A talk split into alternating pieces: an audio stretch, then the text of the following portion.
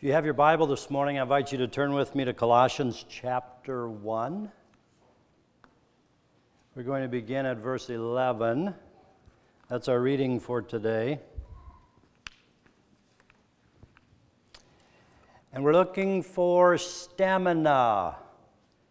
Stamina, keeping our eyes on Jesus because discipleship to Him is a marathon, right? And not a sprint. So it's not about working up some sort of religious fervor to get us through a moment or get us out of a pinch. Although we need that from time to time, we're looking at a certain type of conditioning to make us into a certain type of people. That's what Paul was after as he wrote to the Colossian church. It began with a wish. Don't we wish for one another? Maybe we're not that skilled in prayer. Still seems weird to us talking to someone that we can't see. But we have hopes and desires and wishes for the people that we love. It's kind of a wish that Paul begins with, verse 11 May you be made strong with all the strength that comes from his glorious power. Isn't that what we're looking for in our lives? A power that is greater than ourselves? Power that's capable of carrying us through what we have been able to do on our own. Paul prays for power. Wouldn't you like some power? Couldn't we use some spiritual power? I hope for your sake that you've come to the end of yourself at some point in your life, that the bottom has fallen out. Not that that's any fun, right? We've been there. We know what it's like. But it's in those moments that we come to terms with our humanity and recognize that we fall short of what we need in order to really make life happen. And it's in those moments that Paul's wish works its way into our life. He wants us to be strong with a strength that comes from the power of God. That we would be higher powered, fueled by something someone greater than ourselves. That's verse 11. And that's Paul's first wish. Wouldn't you like to be stronger than you are? I would. And as your pastor, I'd like for you to be stronger than you are.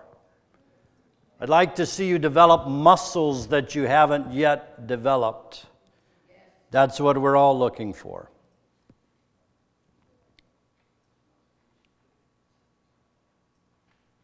And may you be prepared to endure everything with patience, also, verse 11, while joyfully giving thanks to the Father. That's a mouthful. I want you to be strong with a strength that comes from a power outside of you. And I want you to gain the capacity to endure with patience whatever comes your way. That's what we looked at last week from Luke's Gospel. No matter what we experience in life. And it's going to be difficult, right? It's not always going to be roses. It hasn't been roses so far. Why would it become roses? Why would it be easy? Sometimes life blows you a kiss. Sometimes you're just kind of carried along and things are wonderful, but other times we get a little bit stuck. And it's in those times that we need this character quality of endurance, stamina, staying power to carry us through so that we don't fall off. We don't get derailed. We don't get lost along the way. Paul is wishing and wanting for the church at Colossae to experience this strength of character. I want you to be stronger than you are. I want you to have more endurance than you have. And I want you to be able to endure everything with patience while joyfully giving thanks to the Father. Timely. You guys do that awkward thing around the table at Thanksgiving? Nobody can eat. Don't touch those cranberries. Everybody's got to go and say what they're thankful for, right? Man, I hated that when I was a kid. Can we just eat already? Right? And let the conversation around the table be gratitude. Don't make me wait for the food. But Paul wants us to endure with patience while joyfully giving thanks to the Father. You read through verse 11 and 12, it kind of sounds like unfamiliar territory, doesn't it? Kind of sounds like superhuman stuff. That's precisely the point. It's not that we have the capacity within us and it's just lying dormant waiting to come out. It's that we in ourselves lack the capacity. To be strong, to endure with patience, we need some outside assistance. We need to call it in. We don't have it, we lack it. So that's kind of the first step understanding that we don't have the capacity. And that forms for us a foundation upon which we can build this type of character that Paul is wishing for us. That we are wishing for one another strength, endurance, patience, gratitude. Give me some of that, right? Can you get that on Amazon? Delivered to your house next day? Two days. or if it's coming from China, like a week, right? 10 days.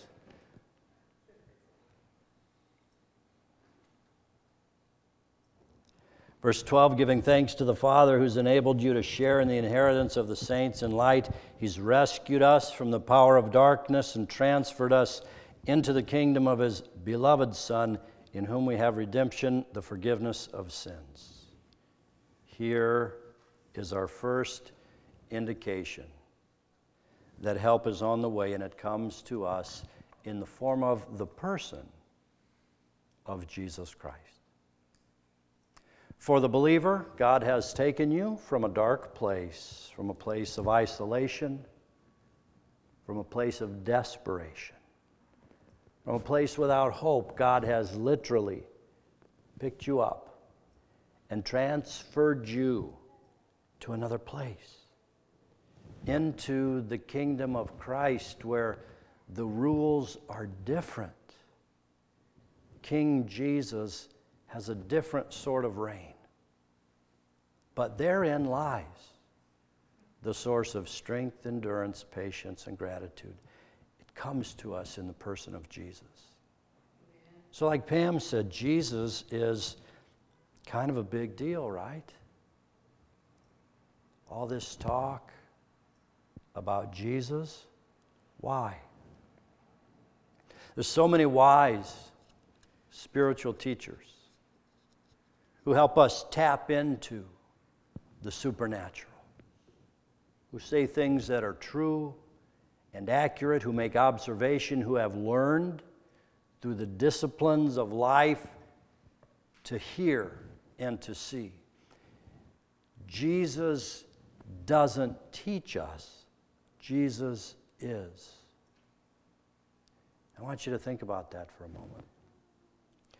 Verse 15 says, He is the image of the invisible God, which is uh, good news for us, right? Because God is invisible. You cannot see God, touch, smell, hear. God can't be experienced with the senses. Jesus represents or mirrors God to us. And it's through Jesus that we experience God the Father.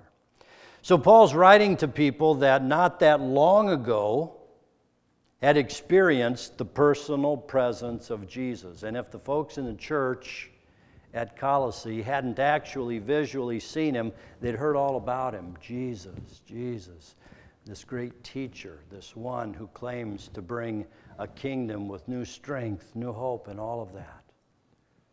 Paul said, Remember that guy? That guy came and he mirrored the Father to us. So, what you and I have generation after generation after generation after generation removed from that immediate situation is the record in the New Testament. The Gospels, according to Matthew, Mark, Luke, and John. The New Testament letters that reflect to us the person, the character, the attributes of Jesus. Not such a visible thing anymore. a little bit more metaphysical, a little bit harder to grasp, a little bit more intangible. But if we're patient, if we're patient, it's so worth the wait. Who is Jesus? It's an amazing question that people throughout history have asked and answered Who is Jesus? Paul says he's the image of the invisible God, the firstborn of creation. For in him all things in heaven and on earth were created, things visible and invisible, whether thrones, dominions, rulers, or powers. All things have been created through him and for him. He is before all things, and in him all things hold together. What we have here is a very dense statement of theological truth about who the person of Jesus is. Paul relates for us the supremacy of Christ, his supremacy in creation. He is first place in everything, he is before all things. It's hard for us to grasp, really. John, the gospel writer, gave us a little help as he began his gospel. He said it like this In the beginning was the Word, and the Word was with God, and the Word was God. He was in the beginning with God. All things came into being through him. And then in verse 14 of John 1, he says, This Word, the Word became flesh and made his dwelling among us, and we have beheld his glory, the glory as of the Father's only Son. Jesus came in time and place, and he mirrored the image of God. To know Jesus was to know God. This is what Christians have struggled for centuries to define.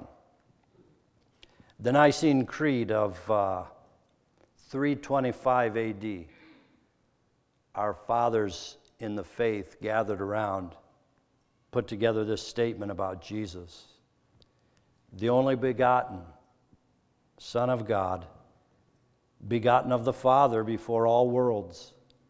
God of God, light of light, very God of very God, begotten, not made, being of one substance with the Father, by whom all things were made. It challenges our sensibilities, I know. It's not great math, right? The Trinity. Father, Son, Holy Spirit, one. Huh? Yeah. That's what we believe. Why do we believe that? It's crazy. We believe that on the record of the New Testament, which we believe to be the inspired Word of God. And it brings to us this person, a, a man, a dark skinned man who lived in time and place, who walked and had calluses on his feet, calluses on his hands, worked for a living, experienced in his body indigestion when he ate too much Thanksgiving dinner. Jesus, exactly like us, was thirsty, had body odor when he sweated. Jesus, fully human, fully man, but at the same time, fully God, existing from all eternity. The Spirit of Christ always was, always is, hovered with the Spirit of God over the waters before creation, before anything was. Jesus was. Jesus is.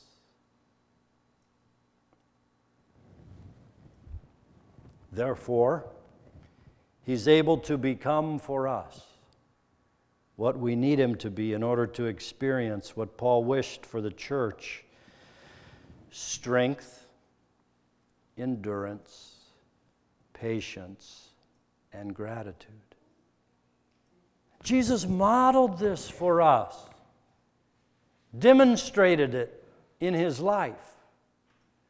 The writer of Hebrews said he was like us in every way, yet without sin.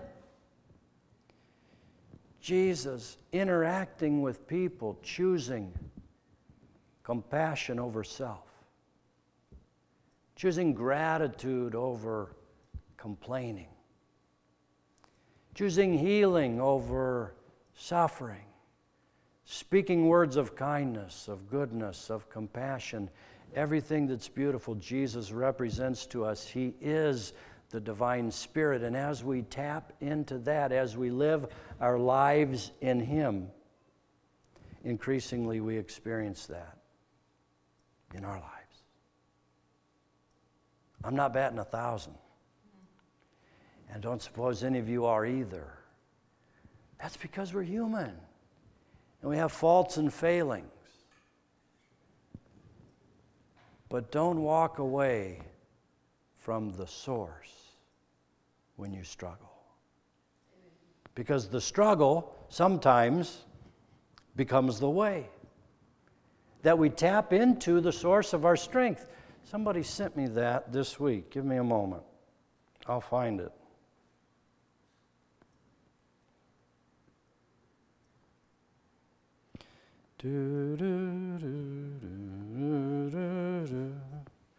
I am thankful for my struggle because without it, I wouldn't have stumbled across my strength.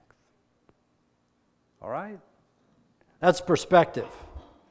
And that's what Jesus longs to become for us. Jesus Christ, Paul writes, is supreme in creation. He is supreme in the church. Verse 18, He, Christ, is the head of the body, the church, the beginning, the firstborn from the dead, so that He might come to have first place in everything.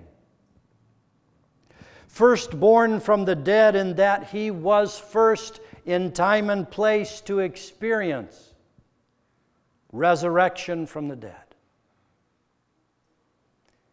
if the Trinity and the dual humanity and deity of Jesus Christ hasn't baffled you, let's talk about the resurrection and dead people coming to life.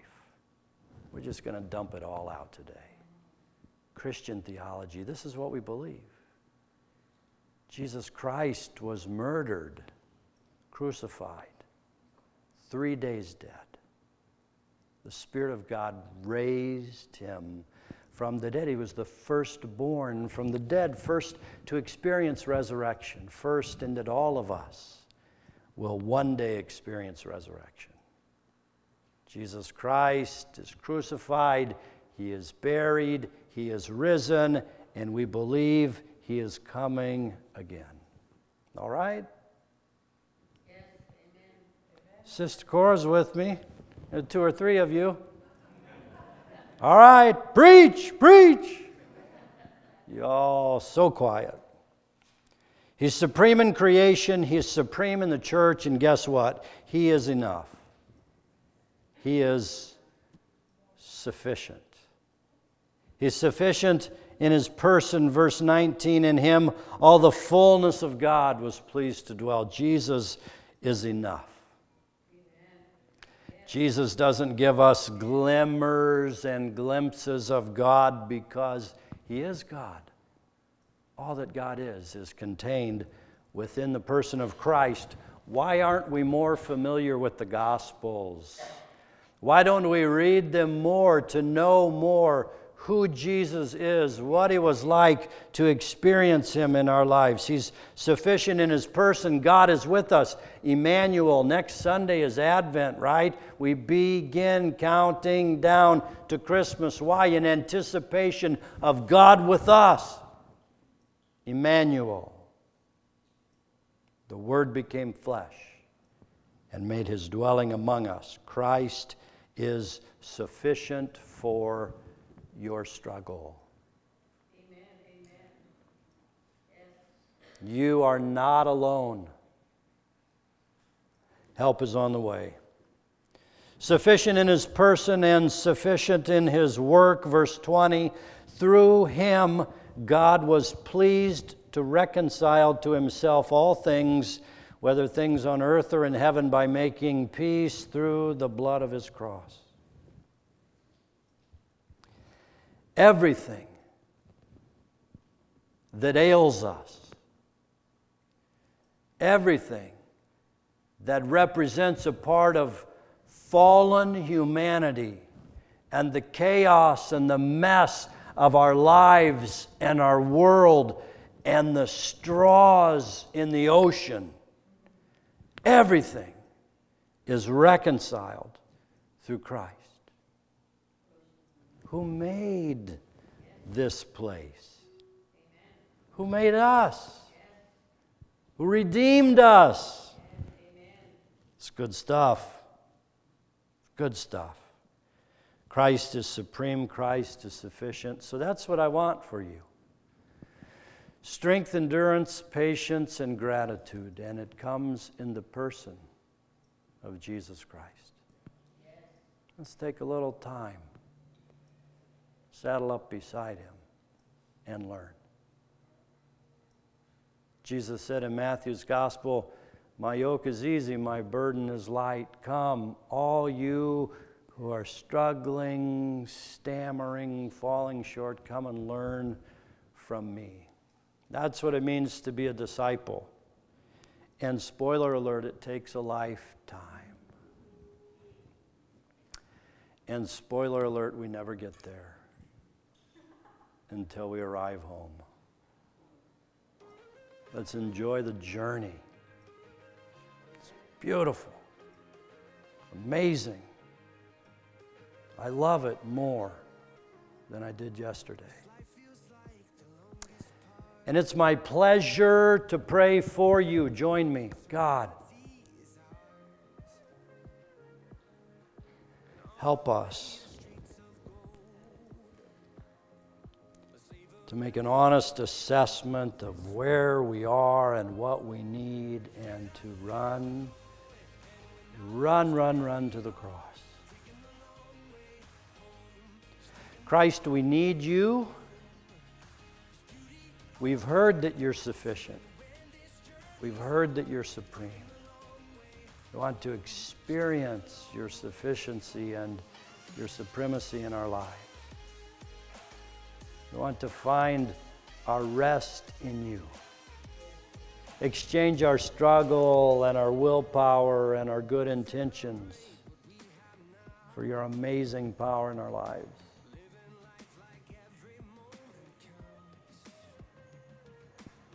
May it be in this place, God, that you visit us. Strengthen us to serve you. In Christ we pray. Amen.